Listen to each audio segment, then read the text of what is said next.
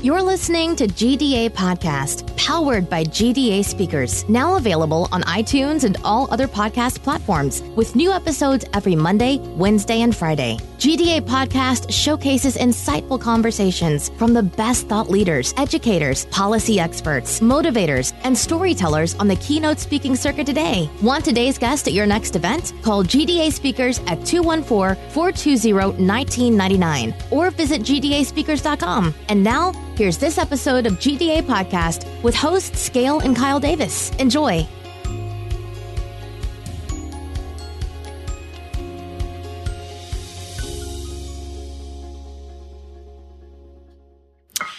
You may have seen him on the Today Show, Fox News, CNN, featured on CNBC's The Millionaire Inside, or as the star of his own show, Big Spender, or in commercials.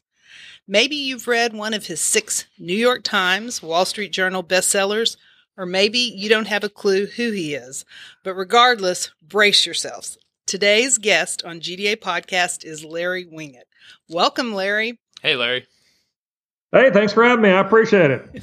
so um, I know that we were just talking kind of like a moment ago as to to what the background story was because I was kind of unfamiliar. But um, you know, I, I, think unless someone's been an ostrich and you know, kind of having their head in the sand, if you can uh, kind of give them your background as to to how you kind of got to where you are today.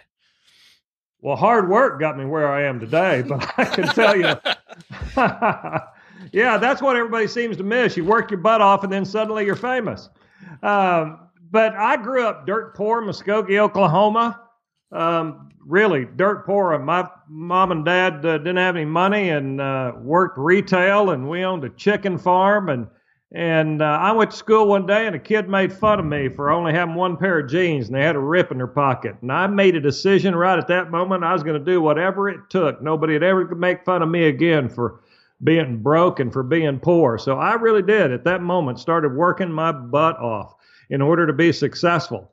And eventually that got me through college and I worked for Southwestern Bell and AT&T. I was the first male telephone operator in Oklahoma for Southwestern Bell. I left as the area sales manager for AT&T for the state of Kansas with divestiture, went into speaking uh, eventually, after owning my own telecommunications company for a time, went into speaking, started as a sales trainer, found out people thought I was funny, found out to pay more to make people laugh than to teach them how to sell, and I became a motivational humorist for about 10 years until I uh, discovered that I didn't much believe any of that motivational stuff, and I became the world's only irritational speaker and the pit bull of personal development, telling people the cold, hard, ugly truth about what it takes to be successful. And that's when I got rich and famous. So, being an Okie from Muskogee, I mean, yep. I mean, I don't know. My mom's from Altus, Oklahoma, That's over there right. in the southwest corner. Boomer Sooner. Yeah. Oh, wait, well, now we have to clarify. Larry, are you a Sooner fan, or are we Oklahoma State? Uh, you know, I am a Sooner fan, but I could also watch the Cowboys. It doesn't bother me. So I like OSU and OU. Okay, I really don't care. As long as it's from Oklahoma, it's okay by me. There you go. Cool. So you, you mentioned like you kind of went into this, you know, irritational speaker, and you started telling people the whole card, uh, you know, the whole the cold hard truth. There we go. Finally, um, what was it like when you made that pivot, and, and what did people, you know, start to see from you, and, and what changes were they beginning to make in themselves? you know, here's sort of my analysis of the speaking industry in general. Mm-hmm. People don't listen to what you have to say, and most don't believe what you have to say. Mm-hmm. But they always listen to see if you believe what you have to say. I believe that what people want more than any other thing is authenticity. And whether anybody likes me or not, that's their business. I really don't care. I want them to be able to walk away and say, that guy's a real deal. And so I went on stages to be the real deal. And I told people what I thought. And I told them that it's back to hard work and, and a positive attitude won't make you successful. That stuff is fine if that's what you want to be. And you don't have to love your job. You have to do your job. And you have to bring value every single day to your customers and your clients and so forth. I got back to those old fashioned, it seems, and it's a shame that it's considered old fashioned, but I got to th- back to those kind of things and told people to get their feet out of the sky and plant them firmly on the dirt and go to work. And people believed me and they wanted to hear that and they saw the authenticity based on my background and what I believed and they paid attention and they started doing it. I believe people are broke because they want to be. That was one of my books. You know, you don't nobody makes you spend that much money and I believe that people are idiots and I can prove it. And that was a book. And uh, I reminded people of all the stupid things we do every single day to screw up our lives and our businesses. And we don't need to blame people. We need to take responsibility and go back to work and fix this stuff. And they liked it. I love the titles of your books. I wrote them down before we started to record Grow a Pair, Shut Up, Stop Whining, Get a Life. You're broke because you want to be. It's called Work for a Reason people are idiots and I can prove it, and your kids are your own fault. uh, you know, that pretty much says it right there, doesn't it? it does. You kind of don't even have to need to read the books there. You can just read titles and go, I think I know what he believes. Exactly. And I think you have a new book coming out. Can you talk a little bit about that? Sure can. The new book's called What's Wrong with Damn Near Everything How the Collapse of Core Values is Destroying Us and How to Fix It. You know, I believe I, I, write all my books based on what ticks me off at the time. It started with Shut Up, Stop Whining, and Get a Life when I took on the self help industry and the personal development movement and, and sort of started uh, sacrificing all those sacred cows of motivation. And then I looked around and said, you know, people are blaming the government because they're broke and they're blaming the housing industry and banks and credit card companies. Maybe they just shouldn't spend so much. And so I wrote that book. And then I looked around and said, I can fix the whole world right now if we just parent our kids better. So I wrote, Your kids are your own fault. And so I look at what ticks me off and I write a book about it. What's ticked me off recently was the fact that I think society is in the shape that it's in right now because of the collapse of core values. We've lost things like honesty and integrity and treating people right and being nice and a work ethic. And if we got back to those things, we could fix things. You know, when somebody cuts you off in traffic, it's not because they're in a hurry, it's because they don't respect you enough to allow you to keep going. When people give you bad customer service, that's a lack of respect. When they don't deliver on what they said they would do, don't do what they said they would do, that's dishonesty. And so those core values are what we have to embrace again, and we can fix politics and business and parenting and uh, how you pay your bills and everything. So we need to get back to core values. When when you like shine a light on something that for a lot of people it's so painfully obvious as to these are the things that we need, but we totally forget to, to implement them. And you're telling people just the honest to God truth, shaking them by the shoulder, saying, Hey, for once in your life, maybe you should probably be a little bit more honest and just own everything about it. Um, you know, it's something that ticks me off, but I'm just wondering, you know, what's the response that you're getting? I mean, obviously the book hasn't come out yet, but you know, what's the feedback that you're starting to hear from, uh, from your listeners and your audience and everything else? Well, my audience likes what I have to say. That's why they're my audience. But fair. really, that's why I have I have a pretty dedicated following and fan base on social media. People like what I have to say, or they wouldn't hire me. Is the way I look at it. They wouldn't listen to me. There are lots of options out there, and so the the people who follow me like my approach. But I've been saying this sort of stuff from the stage for years now, and obviously people want to hear it. It's sort of this uh, voice that harkens back to the old days that that I tell people, you know, if you're not doing well, why don't you treat your customers right? Why don't you keep your word? Why don't you go to your employees and say, this is what we value and this is what we expect? And there are consequences for not doing that. And people seem to like that. It's how most folks were raised, but we lost that along the way. And uh, so people enjoy my message. I will say that. And if they don't, please go somewhere else. There are lots of people out there who'll hold your hand and sing kumbaya. I'm just not the guy.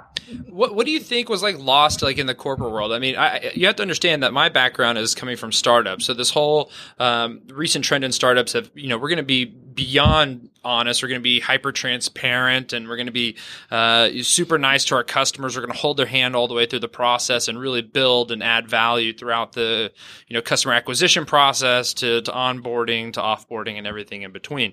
But what is it about you know maybe more legacy companies that have totally forgot you know what it is to provide uh, upstanding customer service or you know honesty about when uh, maybe the power will be back on because the power line's down or, or something as simple as that Have you dealt with any of these companies that you say these entrepreneurs that hold that as their values? Because I'm not seeing it when I do business with them. I think that's jargon that every business talks about, whether they're a startup or whether they're what you call a legacy company. I think from the brand new solopreneur to the biggest corporations, we talk a good game, and when it comes down to it, we don't deliver a good game. And so I think we have to get back to really understanding that all it's an old Earl Nightingale line. All the money you're going to have is currently in the hands of someone else. And when we understand that and we start to value the customer at that level, but until then, I think most companies, regardless of their size, are pretty much just talking a good game, but not delivering a good game. No, I'd agree with that. I think there's, I mean, my experience from startups, and I probably will have to be say very lucky, is that I've been with like the legit people who do what they say they're going to do. But I've also been with a couple companies where they told me one thing, and when I showed up on day one, it was a completely other situation. And needless to say, that relationship didn't last very long before I went elsewhere. So, yeah, I mean, it, it happens, and it's it's terrible when it happens to employees, but it's more you know terrible when it happens to you know customers and everything else because it's just a uh, it's a cancer on society and, and business. Yeah, I see. I, I think we've complicated everything way too much. And, you know, I do have a high duh factor in everything that I talk about and everything that I write and say from the stage. I really believe it all comes down to one thing. I call it my number one rule for success in life and business, and that's do what you said you would do, when you said you would do it, the way you said you would do it. Period. That's it right there. Just do what you said you would do when you said you would do it the way you said you would do it. That's all anybody wants from you. That's all a customer wants from you. That's all your kids want from you. That's all you want from your spouse. We want people to do exactly what they said they would do when they said they would do it the way they said they would do it. That's running your life and your business and your family based on honesty and integrity. That's uh, everything that I believe that we could do to fix society is contained in that one little set of words right there. Well, I definitely wrote that down. I love that. You know, to say that you stand out in a crowd, Larry, is a little bit of an understatement. Uh, can we talk a little bit about your fashion sense? And uh, I, I, mean, I know that I'd like to know, like, why, uh, Gail, whatever do you mean? Well, if you're out there listening and you've never taken a look at Larry's style, you definitely have to Google it. But I'm talking the earring, the the shirts. I mean, certainly that is not how you learned to dress when you were working for AT and T, let's say. So, where did that? How did that all come about? Is it more of you being the real deal? It is more me re- being the real deal. By the way, I took the earrings out. Oh, you did? So, okay. Okay. Yeah, I did take the earrings out. You know, when your uh, son, who is a fashion designer, very successful fashion designer, comes to you and says, "Hey, Dad, it's time." I've been wearing them for over 20 years. I finally took them out, but I still wear all the rest of the stuff. Here's how all of that came about. When I was a little bitty boy growing up in Muskogee, Oklahoma, broke, I used to sit with my grandmother on Saturday afternoons and watch Porter Wagoner. Gail, do you remember Porter Wagoner? I do, and I remember Saturday. I know exactly. yeah, he was always wore those great jackets with all the embroidery and all the sequins and rhinestones all over them. Fringe. And growing up dirt poor in Oklahoma, I used to watch that and tell my granny, I said, I bet that's how rich people dress. And I told myself at probably five or six years old, if I ever get rich, I'm going to dress like that. Well, after a long time, I figured out one day I was and I could. So I started. So that's how I used to not dress on stage. And then I just kind of said, oh, to hell with it. I'm going to dress the way I want to. And I got known for dressing that way because of my show on A&E, Big Spender. And Okay. I mean that that allows you to stand out. When you're on TV, that's sort of the the big gorilla right there. And people started recognizing that. And then I had meeting planners and so forth saying, "We want you to wear what we see you in when you're on TV." So I started dressing like that on the stage, and it does allow me not to look like everybody else. But I've always stood out in the crowd. That was always part of the goal. That's part of the brand is you can't look like everybody else. Do you still have the crazy glasses that are all different frames and colors?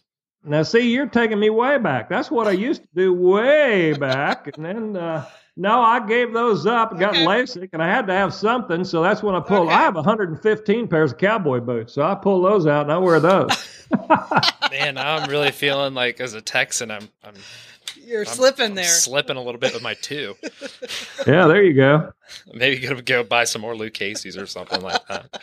If they're listening, please send me some. I, I just love the the honest simplicity of your message. And I I know I have one client who used you several years ago, and every year she's like, "Do you have another Larry Winget?" And I'm like, "Nope, they broke the mold on that one." And you know, Gail, shouldn't that be what everybody strives for? We we work in an industry that of more Me Too's, right. And uh, my goal was ever to be just what you said. There isn't another Larry Winget. Uh, luckily, I got more than one speech. I can go back, but there's nobody else out there who does this, which is kind of a darn shame, in my opinion. That we've gotten to the point that we value honesty and directness uh, to the to the point it almost doesn't exist in our business or any other. Folks who'll just tell you the truth. We- And my my whole you you've known me a long time. My deal is if if people don't want the truth, don't hire me, please. I you know I'm gonna say what I say, and and it's always meant uh, to to help people do better and be better, and it's always around my motive of allowing you to offer better service to others and get back to your core values and and do good work and so forth. And and I- understand my style is not right for everybody, but it's right for me. And there's enough people out there that agree with me that it Mhm. keeps both of us happy. and I think that's kind of like the like the important thing. Now, when you're when you're going in, I mean, we I know we hit the core values: honesty, integrity, being nice, having respect for individuals. But what can companies do? Um, maybe to reflect on the processes that they have in place that can change those uh, different core values, um, you know, to, towards a more, um, I don't know, better direction, if you will. Well, you know, I, I think the the fastest way to understand whether you're living your core values, everybody puts those core values in their mission statements and so forth, which Mhm. turn out to be pretty much hogwash. Uh, and they turn out to be hogwash when times get tough. It's easy to live your core values when everything's going your way.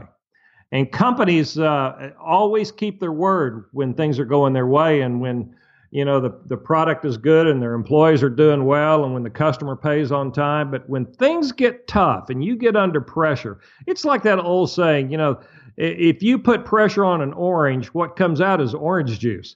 That's what comes out.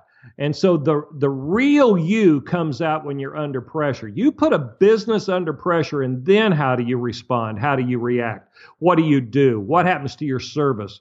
What happens to your core values then? So a, a business has to look at how they handle crisis and how they handle pressure and look at, at, themselves then and say, Am I really being honest? Am I adding value? Am I showing respect?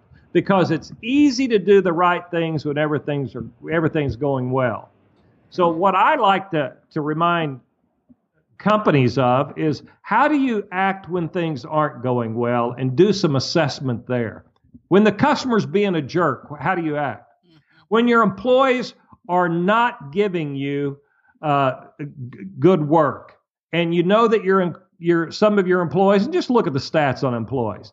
You know, t- t- some of the stats say that customers, I mean, uh, employees that have a computer at their desk uh, spend two hours a day on personal stuff. Well, you know, that's stealing. So, how does a company react when they see a company stealing from them 25% of the time? How do you act then? Is honesty really important to you? Mm-hmm. If it, because if it is, you'll fire them.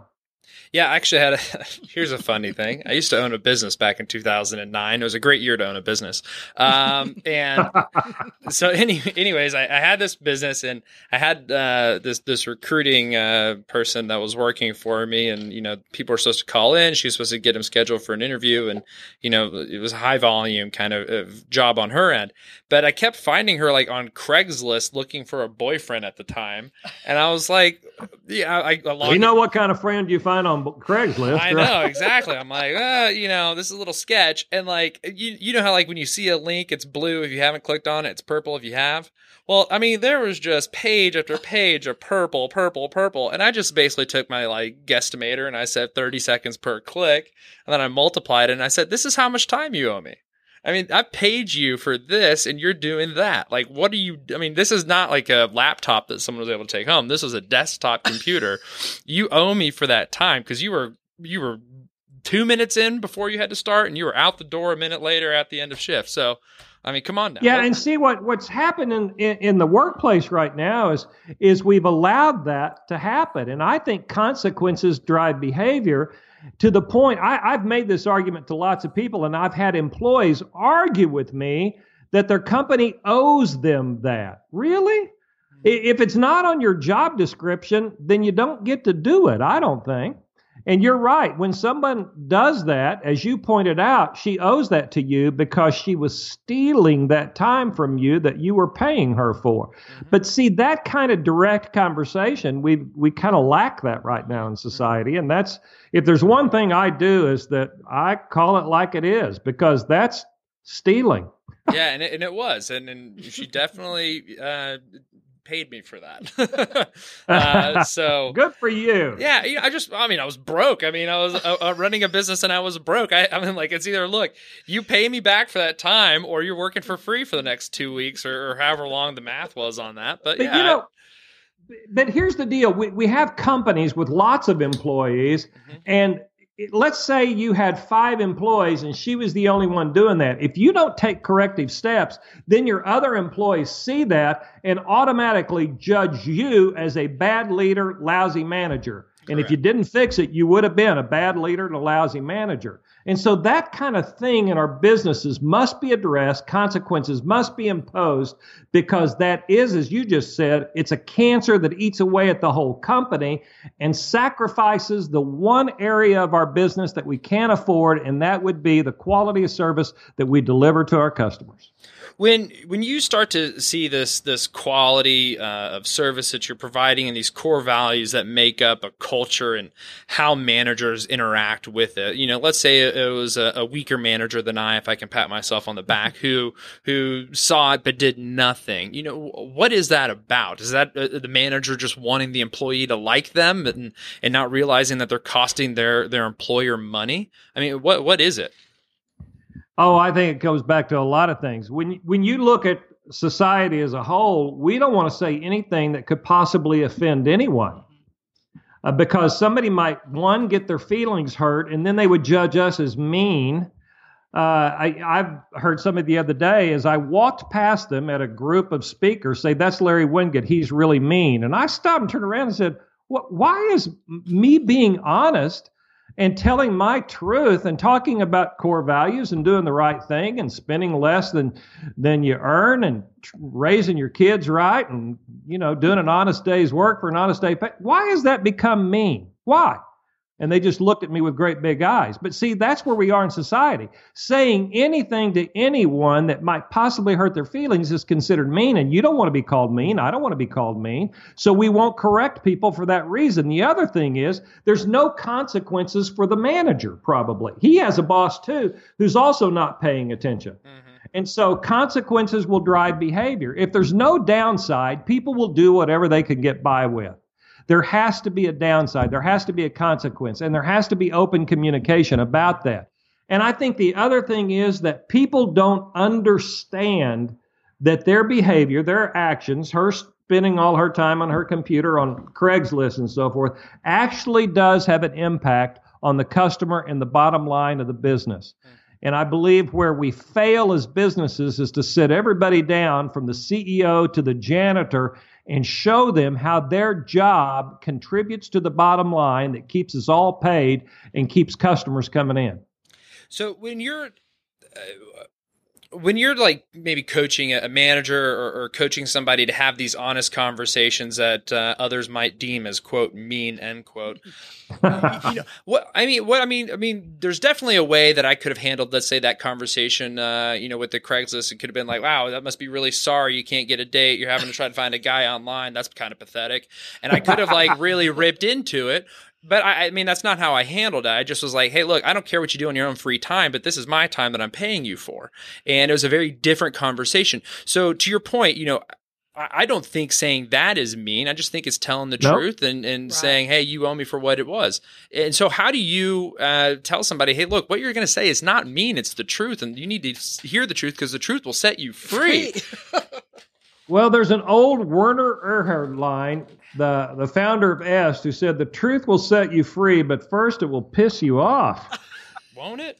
Jeez. And uh, you know that's true, and we don't want to hear the truth. One because you know I'm going to go back to what you just said about about dealing with folks, telling them the truth. We have become so overly sensitive, uh, and, and so looking to be offended by things that we are searching to get our feelings hurt. And so we get our feelings hurt even when something was said to us that wasn't particularly hurtful.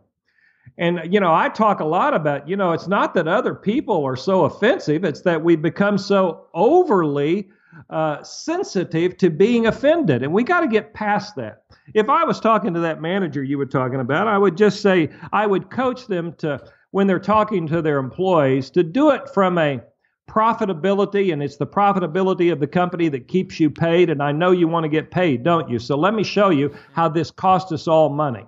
And it cost me my reputation with my other employees if I don't address that with you. And frankly, my reputation with my other employees has great value to me. So we're going to talk about this. Mm-hmm. I love that.